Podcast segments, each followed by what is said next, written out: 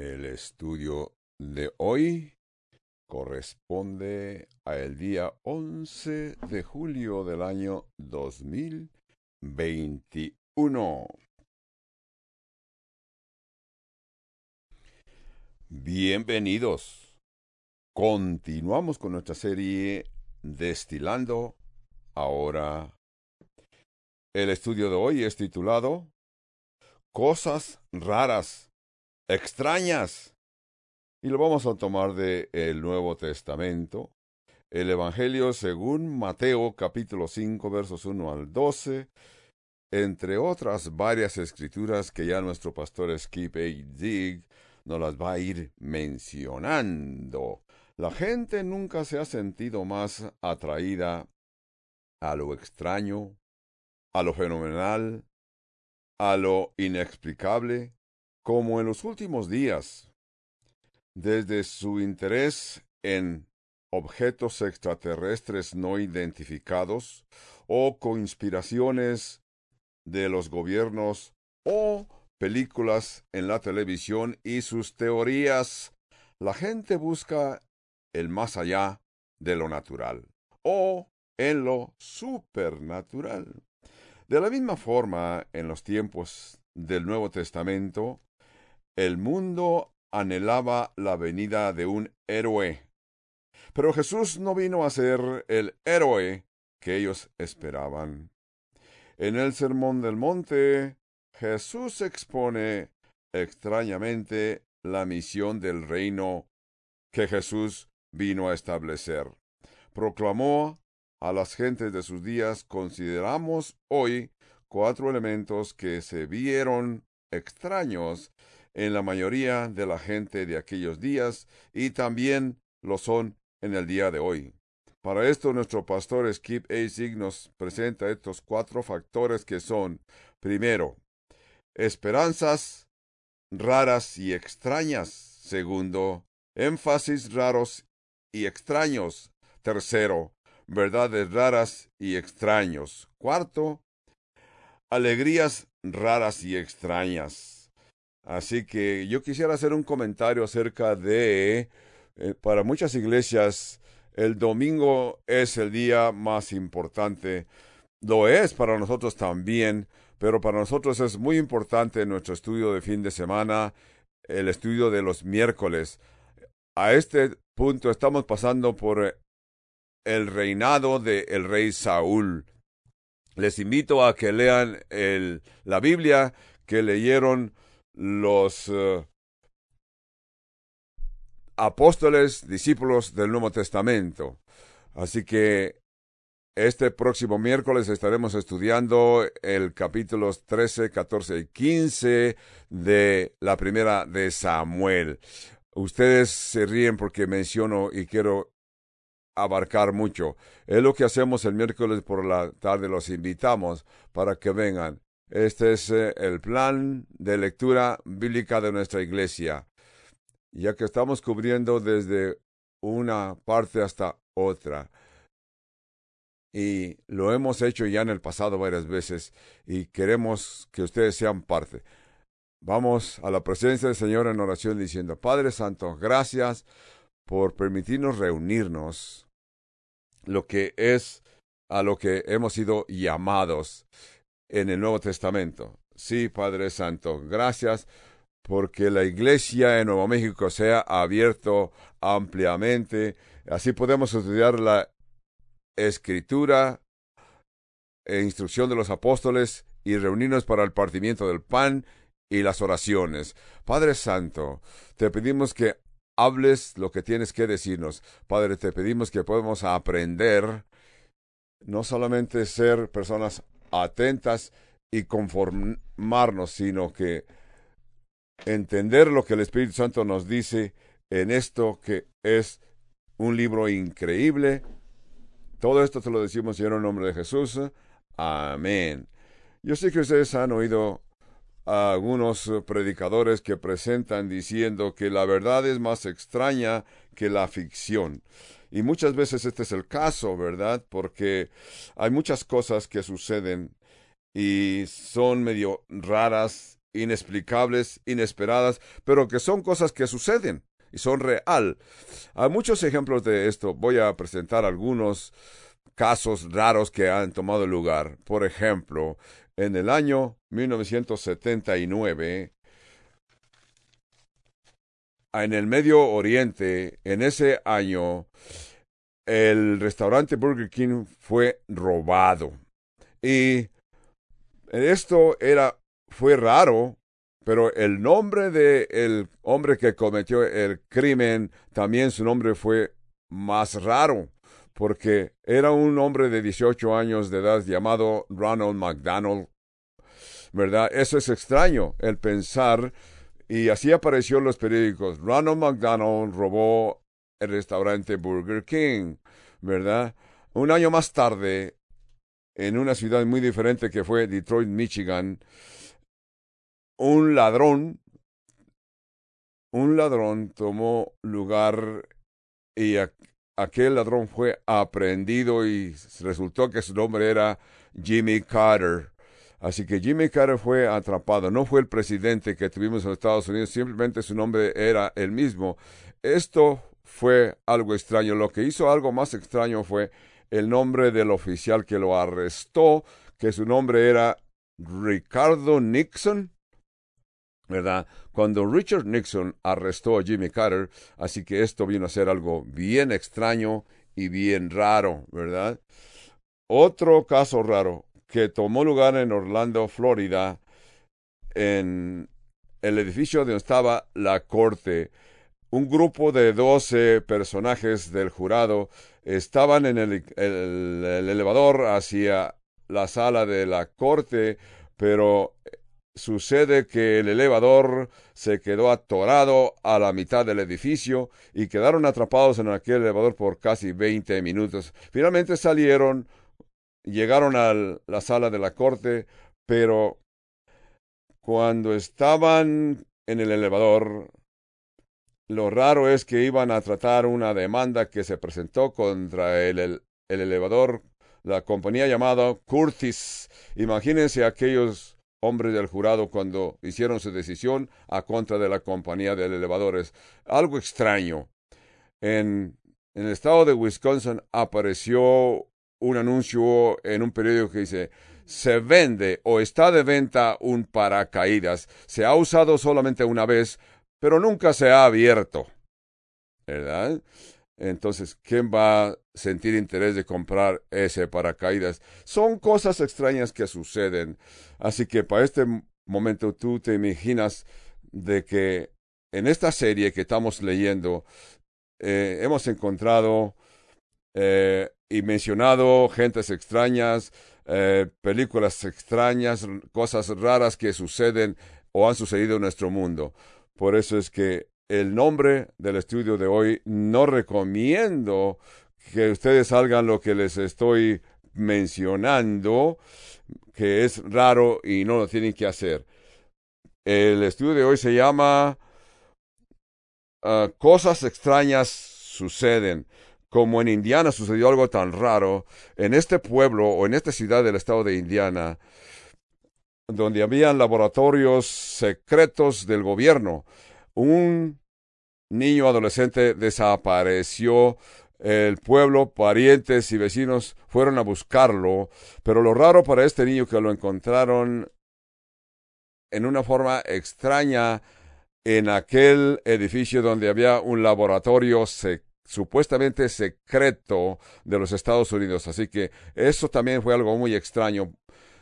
Esto es la introducción al estudio de hoy vamos a estar viendo una pequeña sección del Sermón del Monte. Y el Sermón del Monte quizás ustedes habrán pensado y oído que es el sermón mejor presentado por el Señor Jesús. Todos sabemos, todos han oído acerca del Sermón del Monte. ¿Por qué? Y es indiscutiblemente el sermón menos entendido que Jesús haya predicado. Yo lo explicaré de esta manera. El sermón del monte es el sermón más grande que ha sido predicado por el predicador más famoso y poderoso que ha existido. Pero de veras nunca me ha gustado el título que le han dado, Sermón del Monte, ¿verdad? Honestamente, nunca me ha gustado porque, en primer lugar, no es un título bíblico. Jesús no dijo, el nombre de mi sermón de esta mañana es el Sermón del Monte.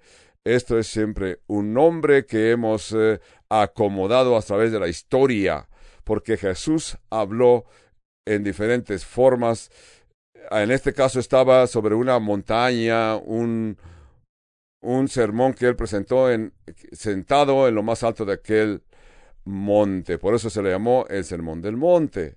Pero la razón que no me gusta el título Sermón del Monte, el título no te da información acerca de qué es lo que Jesús predicó. Por eso es que estas cosas, yo diría, el sermón de... Eh, mi sermón de esta mañana es el sermón del púlpito. Ustedes inmediatamente van a pensar, todos los sermones que usted nos presenta vienen del púlpito.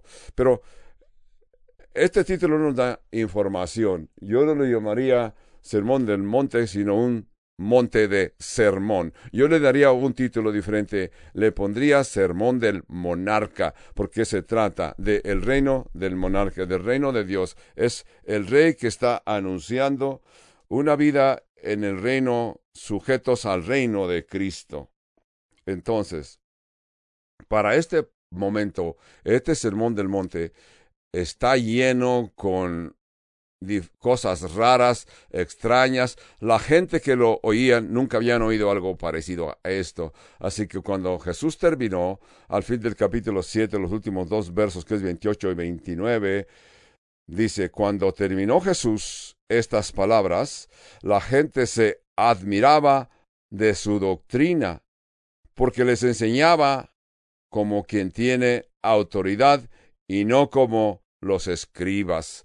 Entonces, Jesús les enseñó como que él tenía autoridad y no como los escribas. Entonces, para muchos de sus oyentes era algo muy raro. La mayoría del ministerio de Jesús quedó lleno con cosas extrañas y raras, cosas tan raras que Jesús presentó, sermones a la asuntos controversiales, cosas que Jesús hacía que la emoción de la gente creciera, conversaciones que Jesús tuvo con diferentes gentes eh, en una forma muy acalorada, muy intimidada.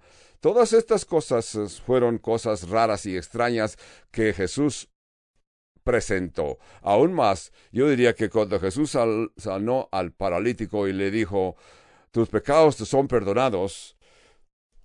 La escritura dice que todos quedaron maravillados, glorificaron a Dios porque decían, hoy hemos oído cosas extrañas, hoy hemos oído maravillas, ¿verdad?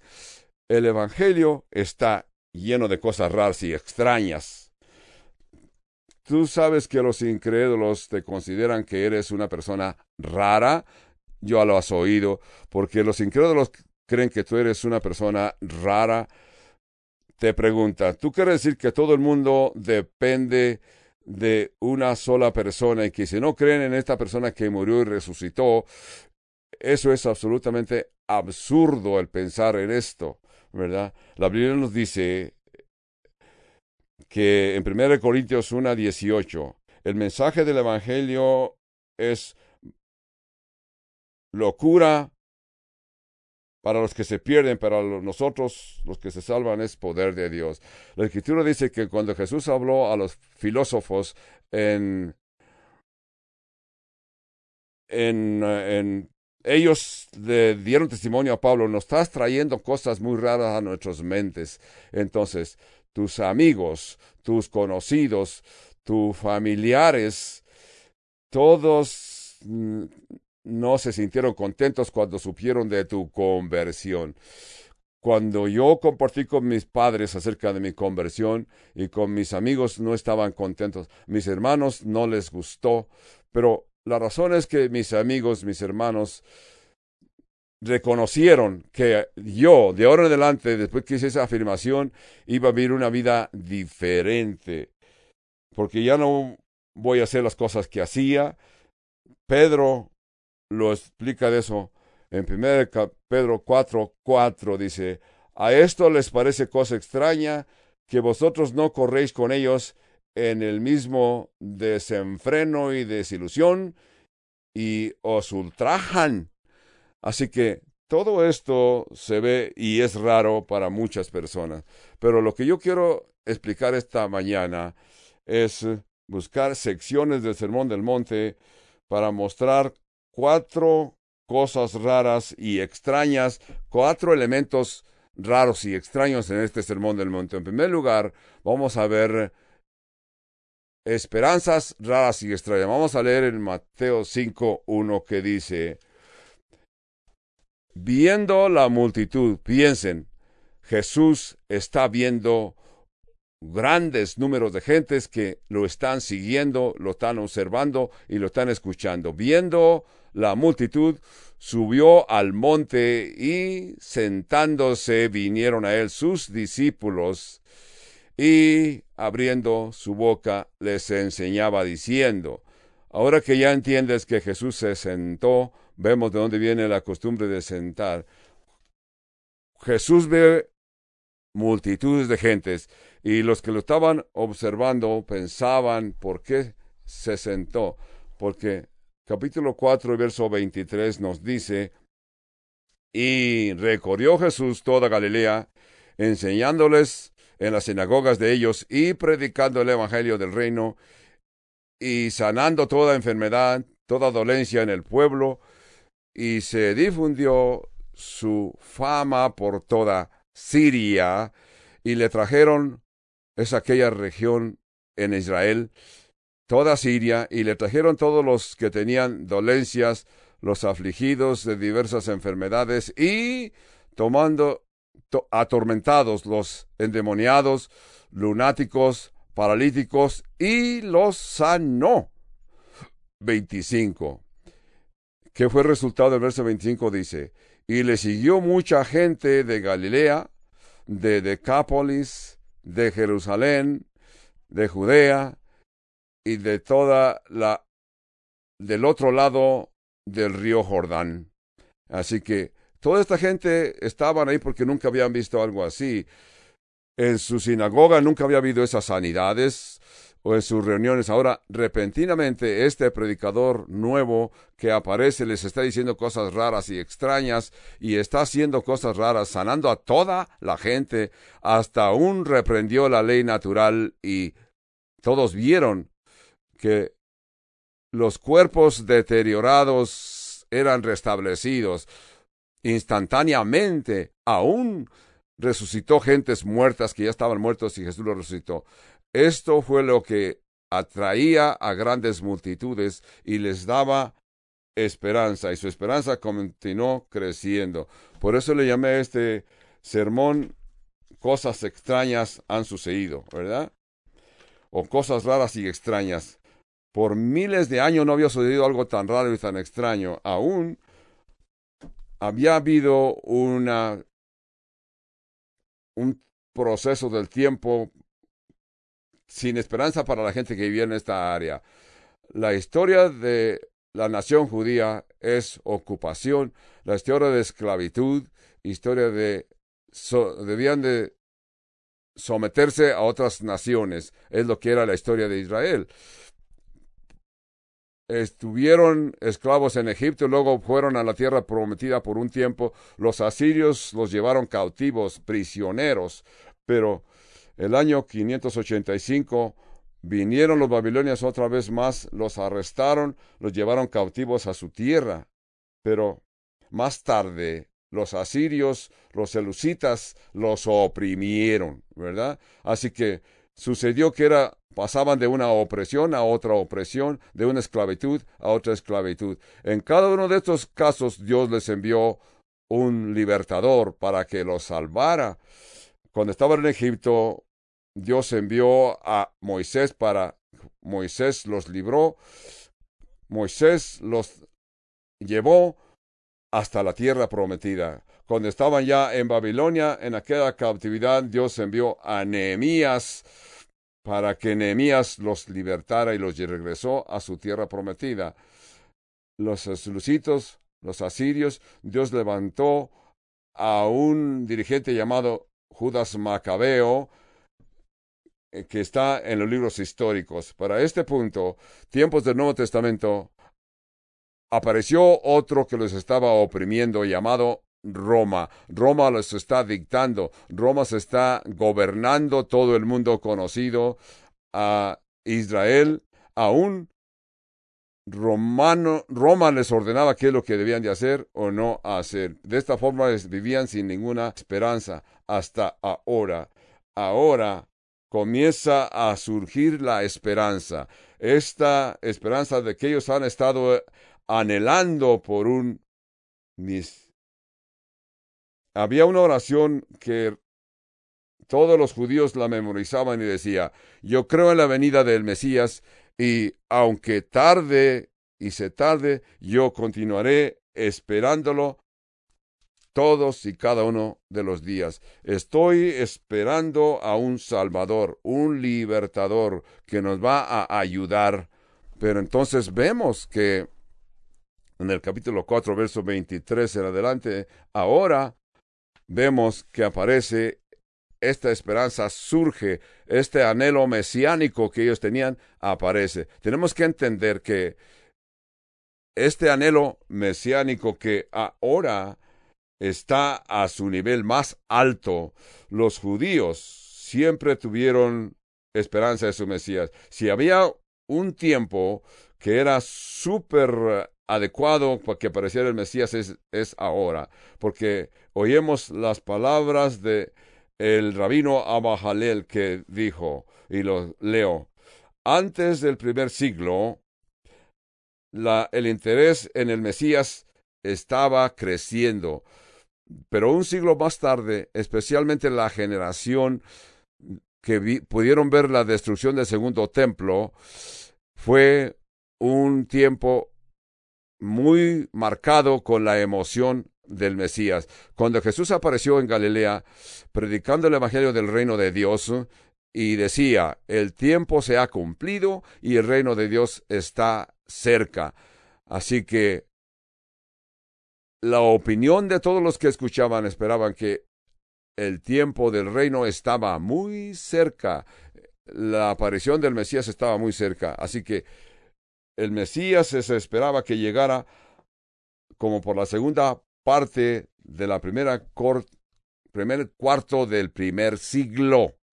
En otras palabras, las expectativas de que el Mesías aparecería estaba a este momento con todo. Por eso es que entendemos que cuando Juan el Bautista bautizaba en el río Jordán, la primera pregunta que le hicieron fue, ¿eres tú el Mesías. ¿Eres tú el Mesías que había de venir? Juan el Bautista contestó muy claramente, no, yo no soy. El Mesías viene después de mí. Ahora aparece este predicador haciendo milagros, sana a las gentes. La esperanza de, todos los que lo escuchaban aumentó, creció. Todos seguían a Jesús con esa esperanza de quién estaba en aquella multitud. Bueno, en aquella multitud, como en cualquier multitud, hay gente de todas clases. Hay gentes que son discípulos legítimos, otros son gente curiosa que han oído cosas raras, de que este hombre está haciendo ciertas cosas raras y quieren ser testigos de lo que está sucediendo. Así que yo quiero ser testigo. Así que también había gentes que estaban en aquella multitud que seguían a Jesús solamente por interés. De veras estaban allí por el beneficio de aquel día, el beneficio inmediato, porque hemos oído que Jesús varias veces les dio de comer gratis y los sanaba gratis. Así que la gente que veían a Jesús lo veían como una línea de comida, comida gratis, sanidad gratis. Así que era un beneficio intermediato. En Juan capítulo 2 dice que Jesús estaba en Jerusalén y dice que muchos creyeron en su nombre cuando vieron todas las señales que Jesús hizo.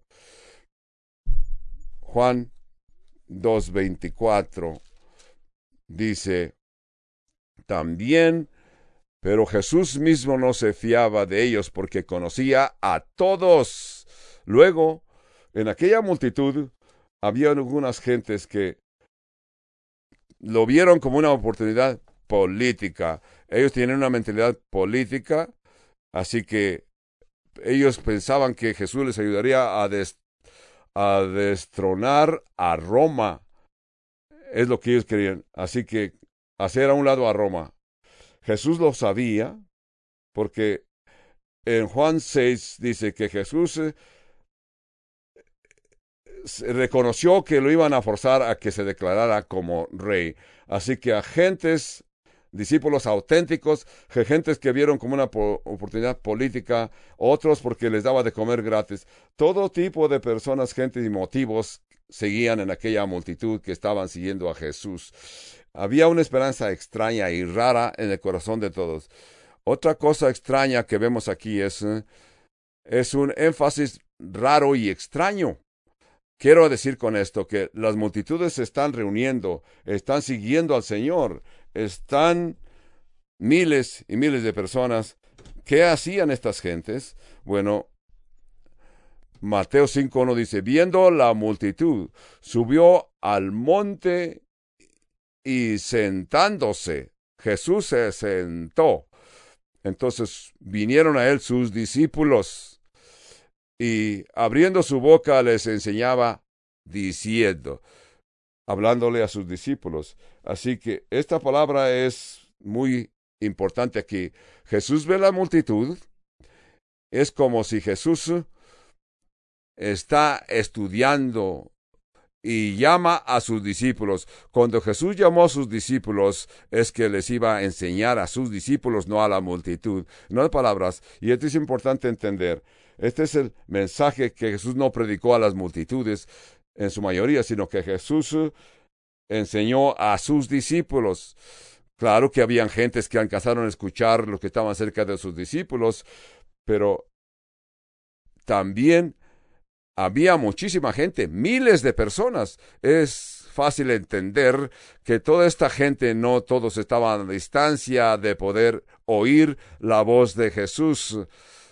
Quizás miles de personas que rodean, porque Jesús no llevaba micrófonos como nosotros tenemos aquí micrófonos. Quizás Jesús levantaba mucho la voz, porque con todo eso no podía alcanzar que todos oyeran. Por eso entendemos que si la gente que estaba más lejos no podían oír, eso está bien porque este es el mensaje de que Jesús predicó a sus discípulos, a sus discípulos principalmente, principalmente ¿verdad?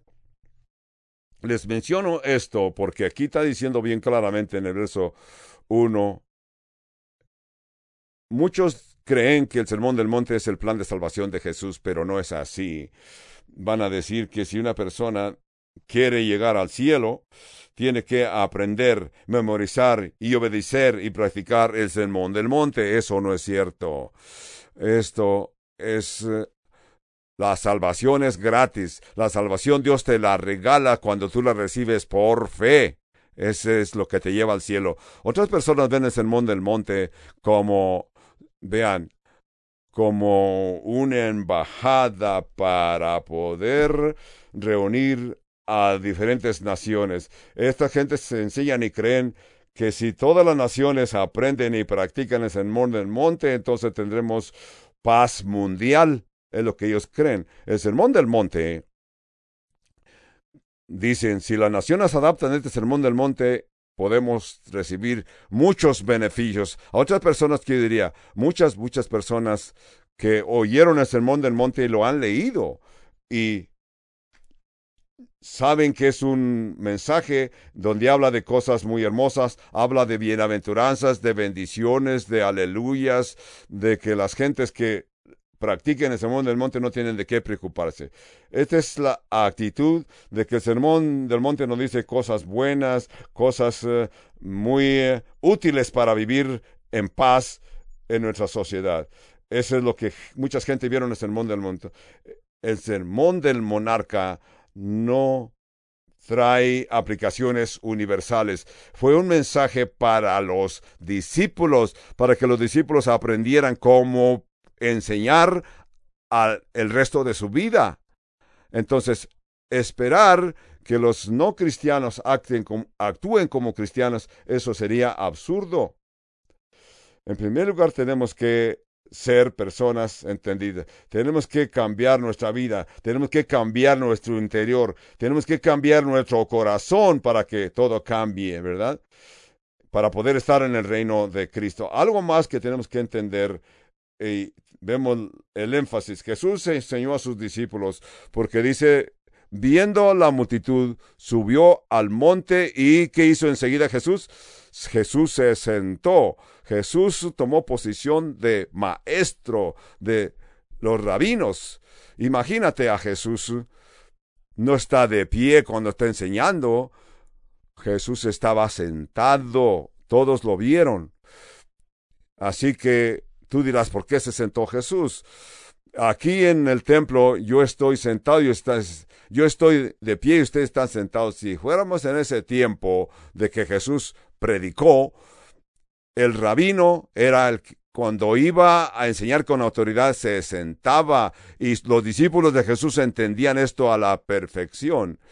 Entonces, en este momento, si yo les dijera, pónganse de pie, yo me siento para practicar como predicaban los rabinos del Nuevo Testamento. Entonces, ustedes pueden entender lo que quiero decir. Ustedes pueden sentarse y yo me voy a sentar también, ¿verdad? Cuando un rabino quería enseñar con autoridad, el rabino se sentaba. Cuando un rabino daba instrucción casual, simplemente como conversación, estaba siempre de pie. Y los discípulos del Señor lo entendían perfectamente. El sentarse se consideraba que el que iba a enseñar se sentaba para utilizar. Esta práctica se reconoce todavía. Ustedes habrán oído que en ciertas universidades hay, hay profesores que todavía sostienen la silla, dando a entender que ese profesor tiene la autoridad para enseñar en esa universidad. La silla es una posición donde el profesor enseña con autoridad. También si tú has entendido el sistema católico como yo crecí como católico, entendemos que el Vaticano tiene un dicho que dice que cuando el Papa va a presentar proclamaciones, esta cátedra, entonces es una palabra en latín que está diciendo, esta cátedra quiere decir hablando desde la silla, con la autoridad del Vaticano, con la autoridad del Papa de Roma. Así, Jesús se sentó y sus discípulos eh, vinieron a él. Notemos en el verso 2 que dice, y Jesús, abriendo su boca, les enseñaba diciendo, bienaventurados. Jesús no está predicando a la multitud, Jesús está enseñando a sus discípulos. Cuando Jesús predicó aquí, Jesús está instruyendo a sus discípulos. Jesús está instruyendo a los creyentes no a evangelizar, sino a enseñar. Ahora veremos en Mateo capítulo 5 versos 1 y 2 y más escrituras de que Jesús se dirigió a sus discípulos y los enseñaba, no les predicaba. Es, Jesús está instruyendo a sus discípulos para que ellos vayan y enseñen a su vez.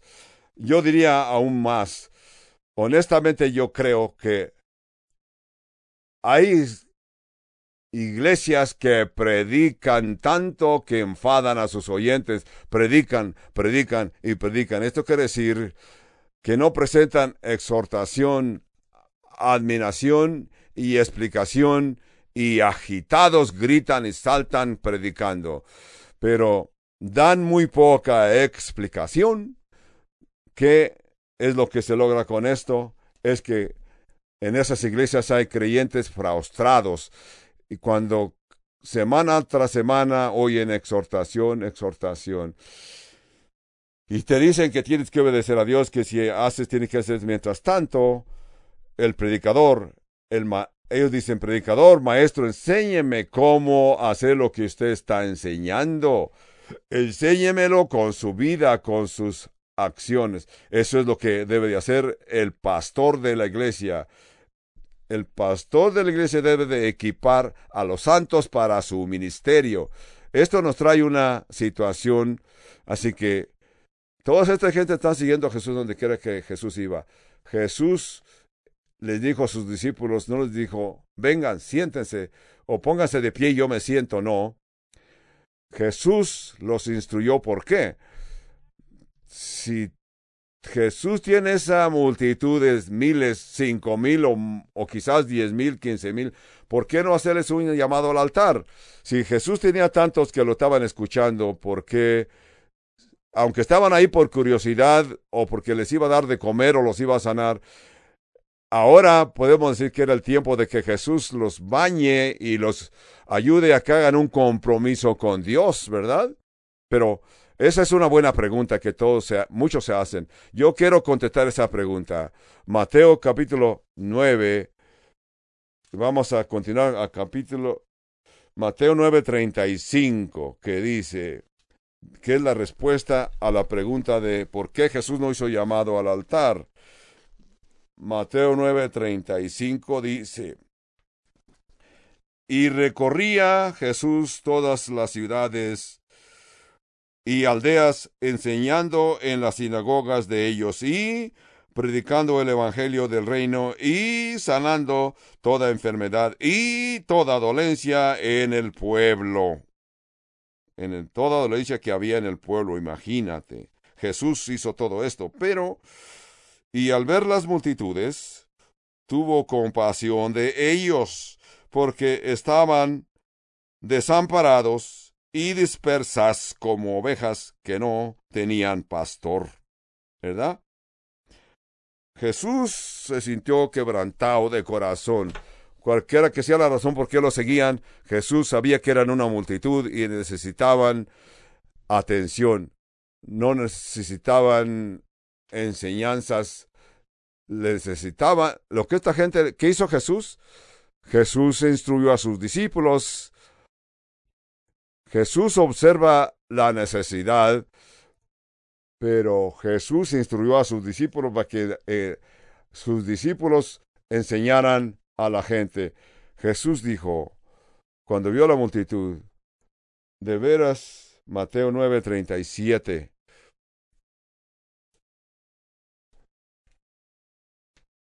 A la verdad de la mies es mucha más los obreros pocos. Rograr pues al Señor de su mies que envíe obreros a su mies. Yo me voy a imaginar, estoy simplemente imaginando que sus discípulos estaban bien dispuestos a obedecer a Jesús. Pero, ¿qué hacían cuando regresaban a su casa a descansar, a su tienda o a su casa donde vivían? Ellos oraban, imagínate a Pedro, Juan, Jacobo orando diciendo, Padre Santo, envía obreros a tu mies, porque la cosecha es mucha y la multitud es mucha. Padre, envía obreros a tus campos, porque están llenos de gente. Pero el Mateo 10.1 dice, la respuesta de su oración está aquí. Entonces llamando a sus doce discípulos, Jesús les dio autoridad sobre los espíritus inmundos para que los echasen fuera y para que sanaran toda enfermedad y toda dolencia. Y el verso 5 dice, a estos doce envió Jesús y les dio instrucciones diciendo, y las instrucciones siguen en verso 5 en adelante del capítulo 10. ¿Qué es la solución para esta multitud? Ya que había esta necesidad tan fuerte y tan...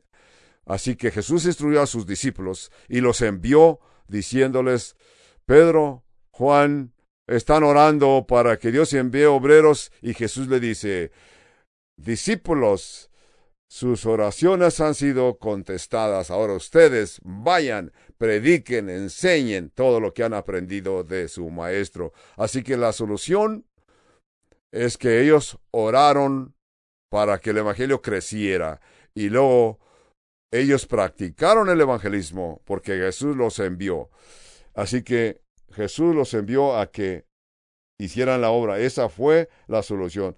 Esta es la solución yo hago llamados al altar muy seguido pero ahora yo les paso la responsabilidad a ustedes. Ese es un hermoso privilegio que ustedes tendrán de traer gentes al púlpito, traer gentes al Señor. Qué extraño fue este sermón.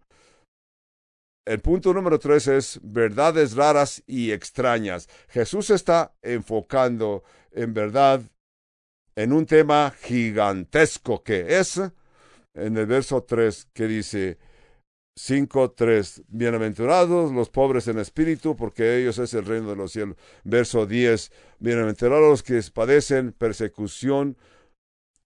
Este es el reino. De... Verso 12 Gozaos y alegraos porque vuestro galardón es grande en los cielos, porque así persiguieron a los profetas que fueron antes que vosotros. Así que tú ya leíste verso 23 que dice 4.23 Y recorrió Jesús toda Galilea, enseñándoles en las sinagogas de ellos y predicando el Evangelio del reino. Quiero que ustedes se imaginen, en, vean este retrato, que uno de los grandes temas de Jesús presentó fue este tema, el reino, el reino de los cielos. El reino de los cielos está cerca de ustedes. Él era, Él es el rey.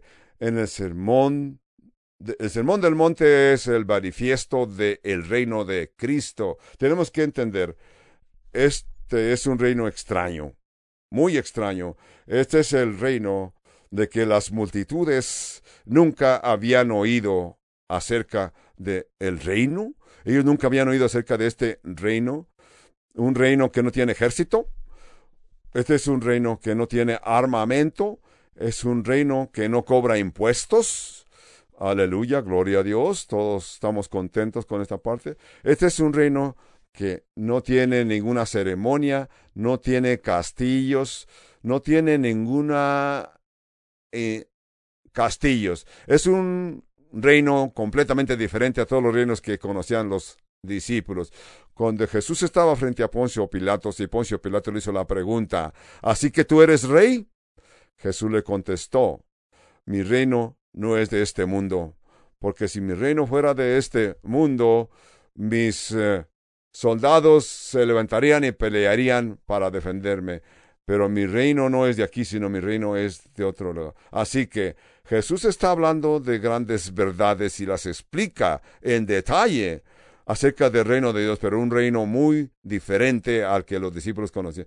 John Stats, que es uno de mis autores favoritos que ahora ya está en el reino, escribió un comentario, escribió varios comentarios. En un comentario dijo, yo puedo sumarizar el sermón del monte con estas palabras. Si tú estás notando, apuntando notas, escribe aquí. Cristiano y contracultura. Cristiano y, o contracultura cristiana. Este es un reino, un reino del cual que es completamente contrario, diferente a la cultura que nos rodea. Con cultura contracultura cristiana. Jan Stats dijo, la iglesia debe ser la expresión máxima del el cristiano.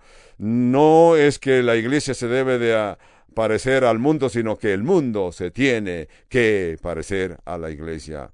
Aquí vemos un reino completamente diferente, diferente, en una cultura radicalmente diferente. No podemos ir al sermón del monte sin poder entender literalmente todo lo que nos dice. Todo parágrafo. Cosas que Jesús dijo como habéis oído que fue dicho por los antepasados, pero ahora yo les digo. Jesús utilizó esta fórmula muchas veces. Tú oíste que la gente decía acerca del cielo. Tú oíste que dijo esto acerca de esto y muchas cosas que Jesús mencionó. Y Jesús enseñó un contraste, lo que habían oído de los religiosos que lo rodeaban en esos días. Y Jesús dijo, habéis oído, sí, es cierto, pero ahora yo os digo. Mateo 6 y verso 8 en el Sermón del Monte Jesús dijo, No os hagáis pues semejantes a ellos, porque vuestro No aprendan de lo que les enseña el mundo. Nosotros somos parte de este reino tan raro, pero las personas que creen en Cristo no permitan que el mundo con sus valores o sus uh, estrellas de películas o sus uh, ídolos de deportes te digan cómo vivir tu vida. Nosotros marchamos a un ritmo diferente. Nosotros tenemos un reino diferente. Nuestro reino es fuera de este mundo. Así que es lo que es la cristiandad. La cristiandad es algo raro, diferente, extraño, es una cultura contra cultura. Raramente estamos en un peligro extraño, diferente. Les digo que es un peligro porque todos los mensajes que Jesús enseñó, todo el tiempo, todas las plataformas te están diciendo de que te acomodes, que te hagas como ellos, que pienses como el mundo, te dicen, haz como yo, que seas como nosotros, pero a nadie le gusta ser diferente, raro, pero si tú quieres estar en, en un mundo muy popular, te va a presionar porque te vas a parecer a el mundo. Nosotros estamos en un reinado diferente, por eso le llamamos verdades raras. Es un reino pero diferente. Esto me lleva a presentar el punto número cuatro del Sermón del Monte, que son alegrías raras, extrañas. En el verso tres dice, grítenlo y digan en el verso tres, bienaventurados, ¿qué quiere decir bienaventurados? Ser bendecido. Nueve veces menciona la palabra bienaventurados, o sea, bendito, bendito y bendito. Repite esta palabra bienaventurado nueve veces. Así que tú vas a pensar que esta palabra bienaventurado es una palabra de la iglesia, es una palabra cristiana, sí, así lo es, bendecido. Fuera de la iglesia no hablamos así, ¿verdad? Eh, en lugares públicos, tú dirás, estamos en, en, la, en la tienda, estamos en la bodega, yo entiendo que algunos cristianos cuando se saludan también se preguntan, ¿cómo te va? ¿Cómo te sientes? Muchas veces la persona contesta, bendecido. Bendecido, sí puede decir, reconoce que nadie va a entender qué quisiste decir con bendecido a menos que sean parte del reino de Cristo. Es una palabra del reino de Cristo. Explicaré esta palabra bienaventurado. La palabra bienaventurado es un, en griego sonaba macario, que quiere decir contento, contento. Macario se traduce en qué macarios son estos. Y luego le añades por qué están bendecidos. El ser bendecido habla de un contentamiento interior. Es da a entender que tu alma y tu corazón están satisfechos. Hay muchos himnos que dicen, hay paz en mi alma, hay paz en mi corazón. Esto sumariza la palabra Macario. La Biblia amplificada dice, bienaventurado, contento, bendecido, y tenerle envidia al que está mostrando esa hermosa paz de Cristo. Tú estás pensando, ¿qué hay de extraño en todo esto? Te voy a decir qué es lo que hay extraño. Jesús está diciendo, permítanme describir el contentamiento para ustedes. La escritura que usted nos, lo que leemos aquí en el Sermón del Monte no nos trae nada que nos haga sentir contentos. Como dice el verso 3, bienaventurados los pobres en espíritu, porque de ellos es el reino de los cielos. Bienaventurados los que lloran, porque ellos recibirán consolación. Eso no se oye como algo muy contento. Bienaventurados los mansos, porque ellos heredarán la tierra por heredad. Bienaventurados los que tienen hambre y sed de justicia, porque ellos serán saciados. Bienaventurados los misericordiosos, para que ellos alcanzarán misericordia. Bienaventurados los de limpio corazón, porque verán a Dios. Bienaventurados los pacificadores, porque ellos serán llamados hijos de Dios. Bienaventurados los que padecen persecución por causa de la justicia, porque ellos De ellos es el reino de los cielos. Aquí no parece que son bendecidos o bienaventurados, parece que son miserables, es lo que parece, porque van a ser perseguidos, claro que van a sufrir. El punto que Jesús quiere que entendamos, todo lo que tú pensabas y sabías acerca de lo que es ser una persona gozoso, contento, aquí vemos un contraste bien claro. Todo lo que el mundo dice que te va a traer satisfacción está contradecido con el sermón del monte. La mayoría de la gente tiene una idea de, de qué es contentamiento, no van a incluir nada de lo que mencionó Jesús en el Sermón del Monte.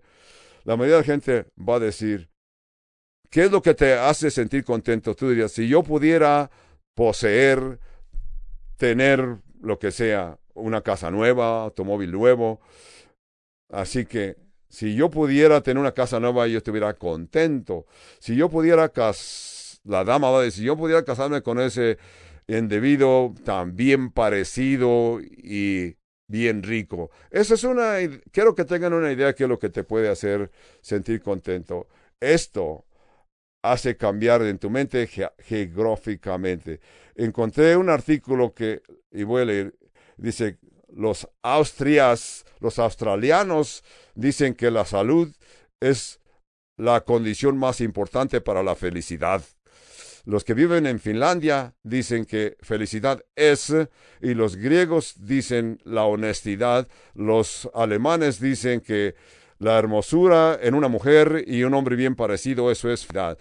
Los británicos dicen que el ser personas que presentan un humorismo eh, para reírnos, eso es felicidad. Los italianos, japoneses, americanos están de acuerdo que la, el dinero no nos garantiza la felicidad, pero en verdad ayuda a la felicidad, ¿verdad? Notemos también, también leí hace algunos días el noticiero NBC presentó un artículo que dice, los americanos son la gente más eh, menos feliz de estos tiempos esto es un artículo muy interesante que aparece, eh, principalmente si escribieron durante la pandemia y este virus que nos azotó y nos incomodó. Y nos hizo pasar por muchas situaciones incómodas. Este artículo contenía explicando de que la gente es feliz a este tiempo. Hay gentes que no ven que las cosas se van a, a pasar a algo mejor. Ellos están diciendo que vamos a continuar atrapados, aislados, sin tener ninguna esperanza. Yo tengo unas buenas noticias para ti. Dios tiene mucho que decir acerca de nuestra felicidad, acerca de nuestro contentamiento. Dios inventó el contentamiento. Dios inventó la felicidad. Fue Dios el que creó nuestro sistema nervioso para sentirnos contentos fue idea de Dios. Fue Dios que creó una sensación de gozo en nuestro cerebro. Dios puso un sistema limbítico en nuestro cuerpo. Fue Dios el que nos uh, entretejió nuestro cerebro. Todo esto lo hizo Dios para que tú y yo fuéramos personas contentas, felices, creativos, gentes pasivos. Te entendamos. En las escrituras la palabra Dios y gozo aparecen juntos muchas veces, porque el Señor disfruta que verte contento. En otras palabras, hay una relación directa entre tus experiencias de gozo y tu relación con Dios, ¿verdad?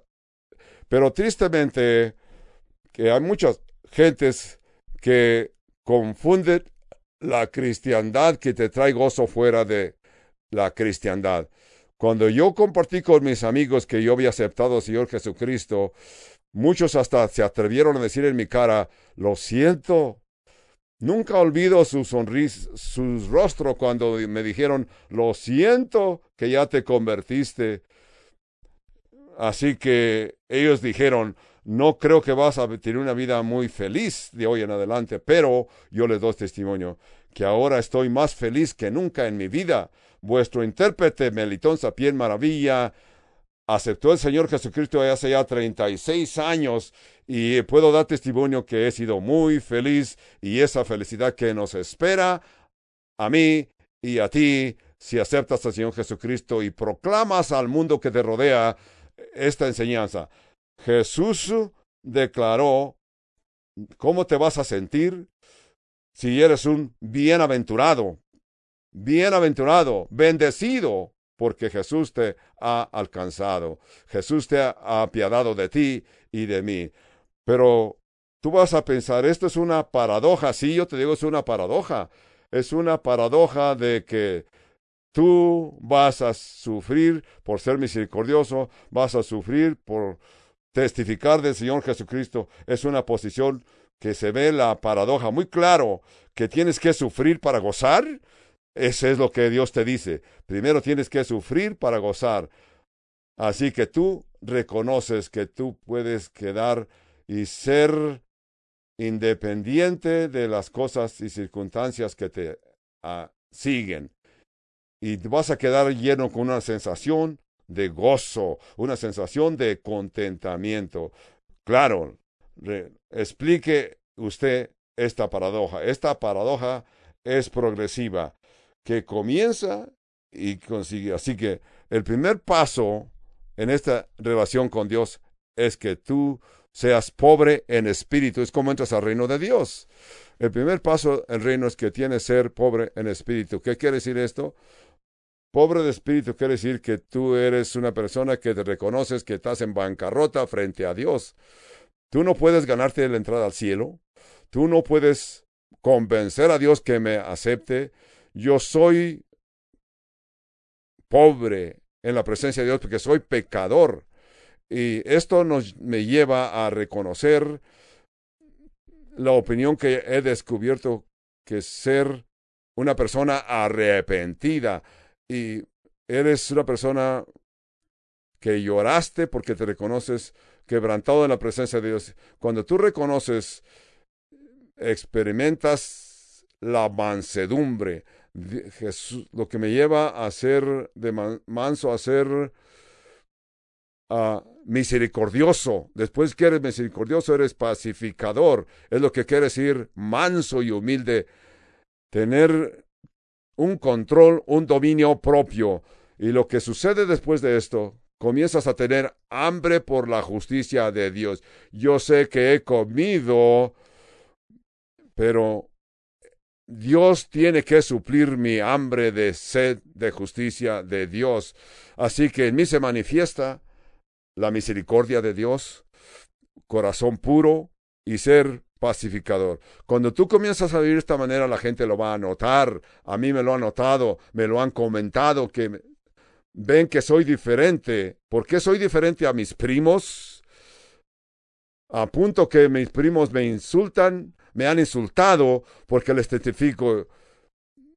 Y de esta forma se cumple la bienaventuranza de que soy perseguido. Pero la razón es que estoy en el reino de Dios. Estoy sirviendo a un reino extraño, raro. Ese es un reino que queda con lo de abajo para arriba. El mundo dice que tú seas, te esfuerzas en ser rico, que te esfuerces en ser bienaventurado, que te esfuerces en ser poderoso. Bienaventurados los que empujan a otros, los que se obtienen su fama. De veras, yo te voy a decir, el bienaventurado es el que tiene corazón puro y es perseguido porque testifica de Jesucristo. Así que eres una persona completamente extraño, raro, diferente, a punto que la gente mundana te va a odiar, te van a hacer la vida pesada. Vemos el versos 11 que dice, bienaventurados sois cuando por causa, por mi causa os vituperen y os persigan y digan toda clase de mal contra vosotros mintiendo. Gozaos y alegraos porque vuestro galardón es grande en los cielos. ¿Sí? Porque así persiguieron a los profetas que fueron antes de vosotros. ¿Qué está diciendo Jesús? que voy a ser galardoneado, voy a ser, recibir recompensa por mis sufrimientos, porque así persiguieron también a los profetas que fueron antes de vosotros. Así que nosotros sabemos que lo que nos espera por ser cristianos, sabemos de lo que nos espera por ser cristianos. Jesús nos presentó Jesús mencionó muchos profetas que sufrieron antes. Jesús presentó muchos ejemplos de gente que existió antes que nosotros y ahora están en la presencia de Dios. Así que ese gozo no es la ausencia de problemas. El gozo es estar en la presencia de Jesús. El gozo y contentamiento es tener una señal infalible de que Cristo está contigo y tú reconoces a Cristo. Entonces, hemos concluido el estudio de hoy. Es una forma de concluir nuestro sermón de esta mañana, que es el sermón que nos habló de un reinado extraño. El tiempo se nos ha agotado y yo tengo más palabras que quisiera compartir, pero sí quisiera decirles de que lo que hacen los, los predicadores. Todo esto es para nuestra instrucción. Yo me pregunto, ¿qué tantos de ustedes están o hacen la decisión de pasar al frente para llegan a un punto que reconocen soy estoy en bancarrota en la presencia del Señor, reconozco que quién soy, una persona pecaminosa, que soy un pecador en la presencia de Dios. Y es por eso presento llantos en mi vida. Lloro cuando reconozco que estoy en bancarrota en la presencia del Señor. Pero Jesús quiere que yo sea una persona bienaventurada porque soy misericordioso, porque soy manso, soy pobre en espíritu. Y Dios te va a traer un gozo que no podrás encontrar en ninguna otra parte o en ninguna otra persona. Yo diría, Jesús nos lo garantiza y Jesús nos dio su palabra. Padre Santo, gracias por el Evangelio. Gracias que me siento tan contento, tan gozoso cuando hablo de tus verdades. Padre Santo, me siento tan transformado con todo y que he leído las Sagradas Escrituras y he entendido la ética de tu sermón del monte para poder ir a tu presencia con las personas que me han escuchado vendrán conmigo. Con todo esto, Padre Santo, nos entregamos a tu voluntad, a tu presencia. Así, las personas que me están escuchando, que también vengan a ser tus discípulos, de una forma que ellos puedan hablar a las personas que los rodean, que puedan hablar a las personas que con que ellos están asociados, que hablen con ellos, de, hablen de ti.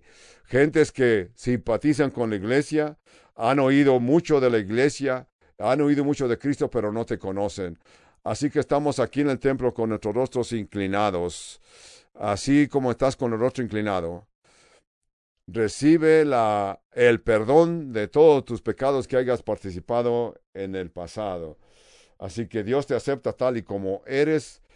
Por favor, si tú estás dispuesto a entrar al reino de Cristo así como estás, o si has reincidido y quieres regresar al reino de Dios, si tú entiendes lo que he dicho, yo quiero que tú levantes tu mano para yo orar por ti.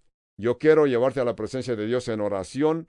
Para eso quiero que levantes tu mano Nadie te va a ver. Yo soy la única persona en todo el templo que tengo mis ojos abiertos y veo a ver quién levanta su mano, porque tienen intención de que yo los lleve a la presencia de Dios en oración. Sí, hermanos, levanten su mano. Levanten su mano para así yo reconocer que hay alguien que tiene las ganas, el deseo de venir al Señor. Em, yo veo, hay dos, tres personas que han levantado sus manos. Sí, Acá a mi izquierda hay alguien más que levanta su mano. Entonces, continúen así, hermanos.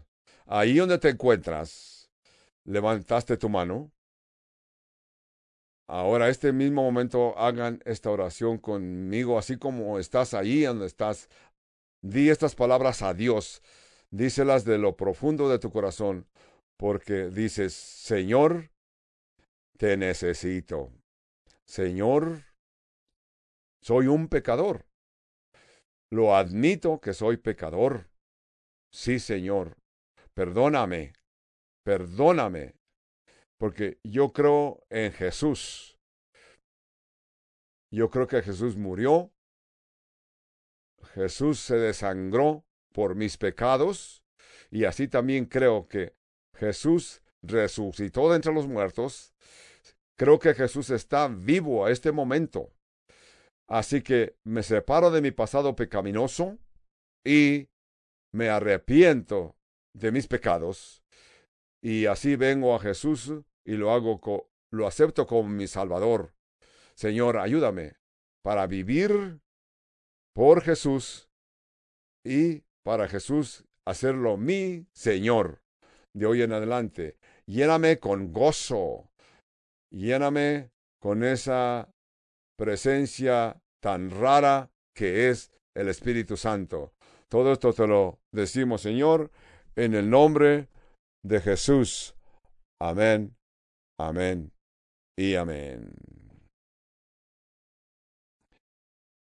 Así pues, hermanos, si usted nos está escuchando a distancia de la Iglesia Calvario, de la Iglesia Calvario Albuquerque de Albuquerque, Nuevo México, y desea comunicarse con nosotros, tenemos un número telefónico gratis sin costo alguno para usted. Llámenos al 1 800 922 1 8 8 8. Y si usted desea comunicarse por correspondencia, envíe sus cartas y tarjetas postales al P.O. Box 9 5 7 0 7 Albuquerque, Nuevo México. Zona postal 8 7 1 0 9.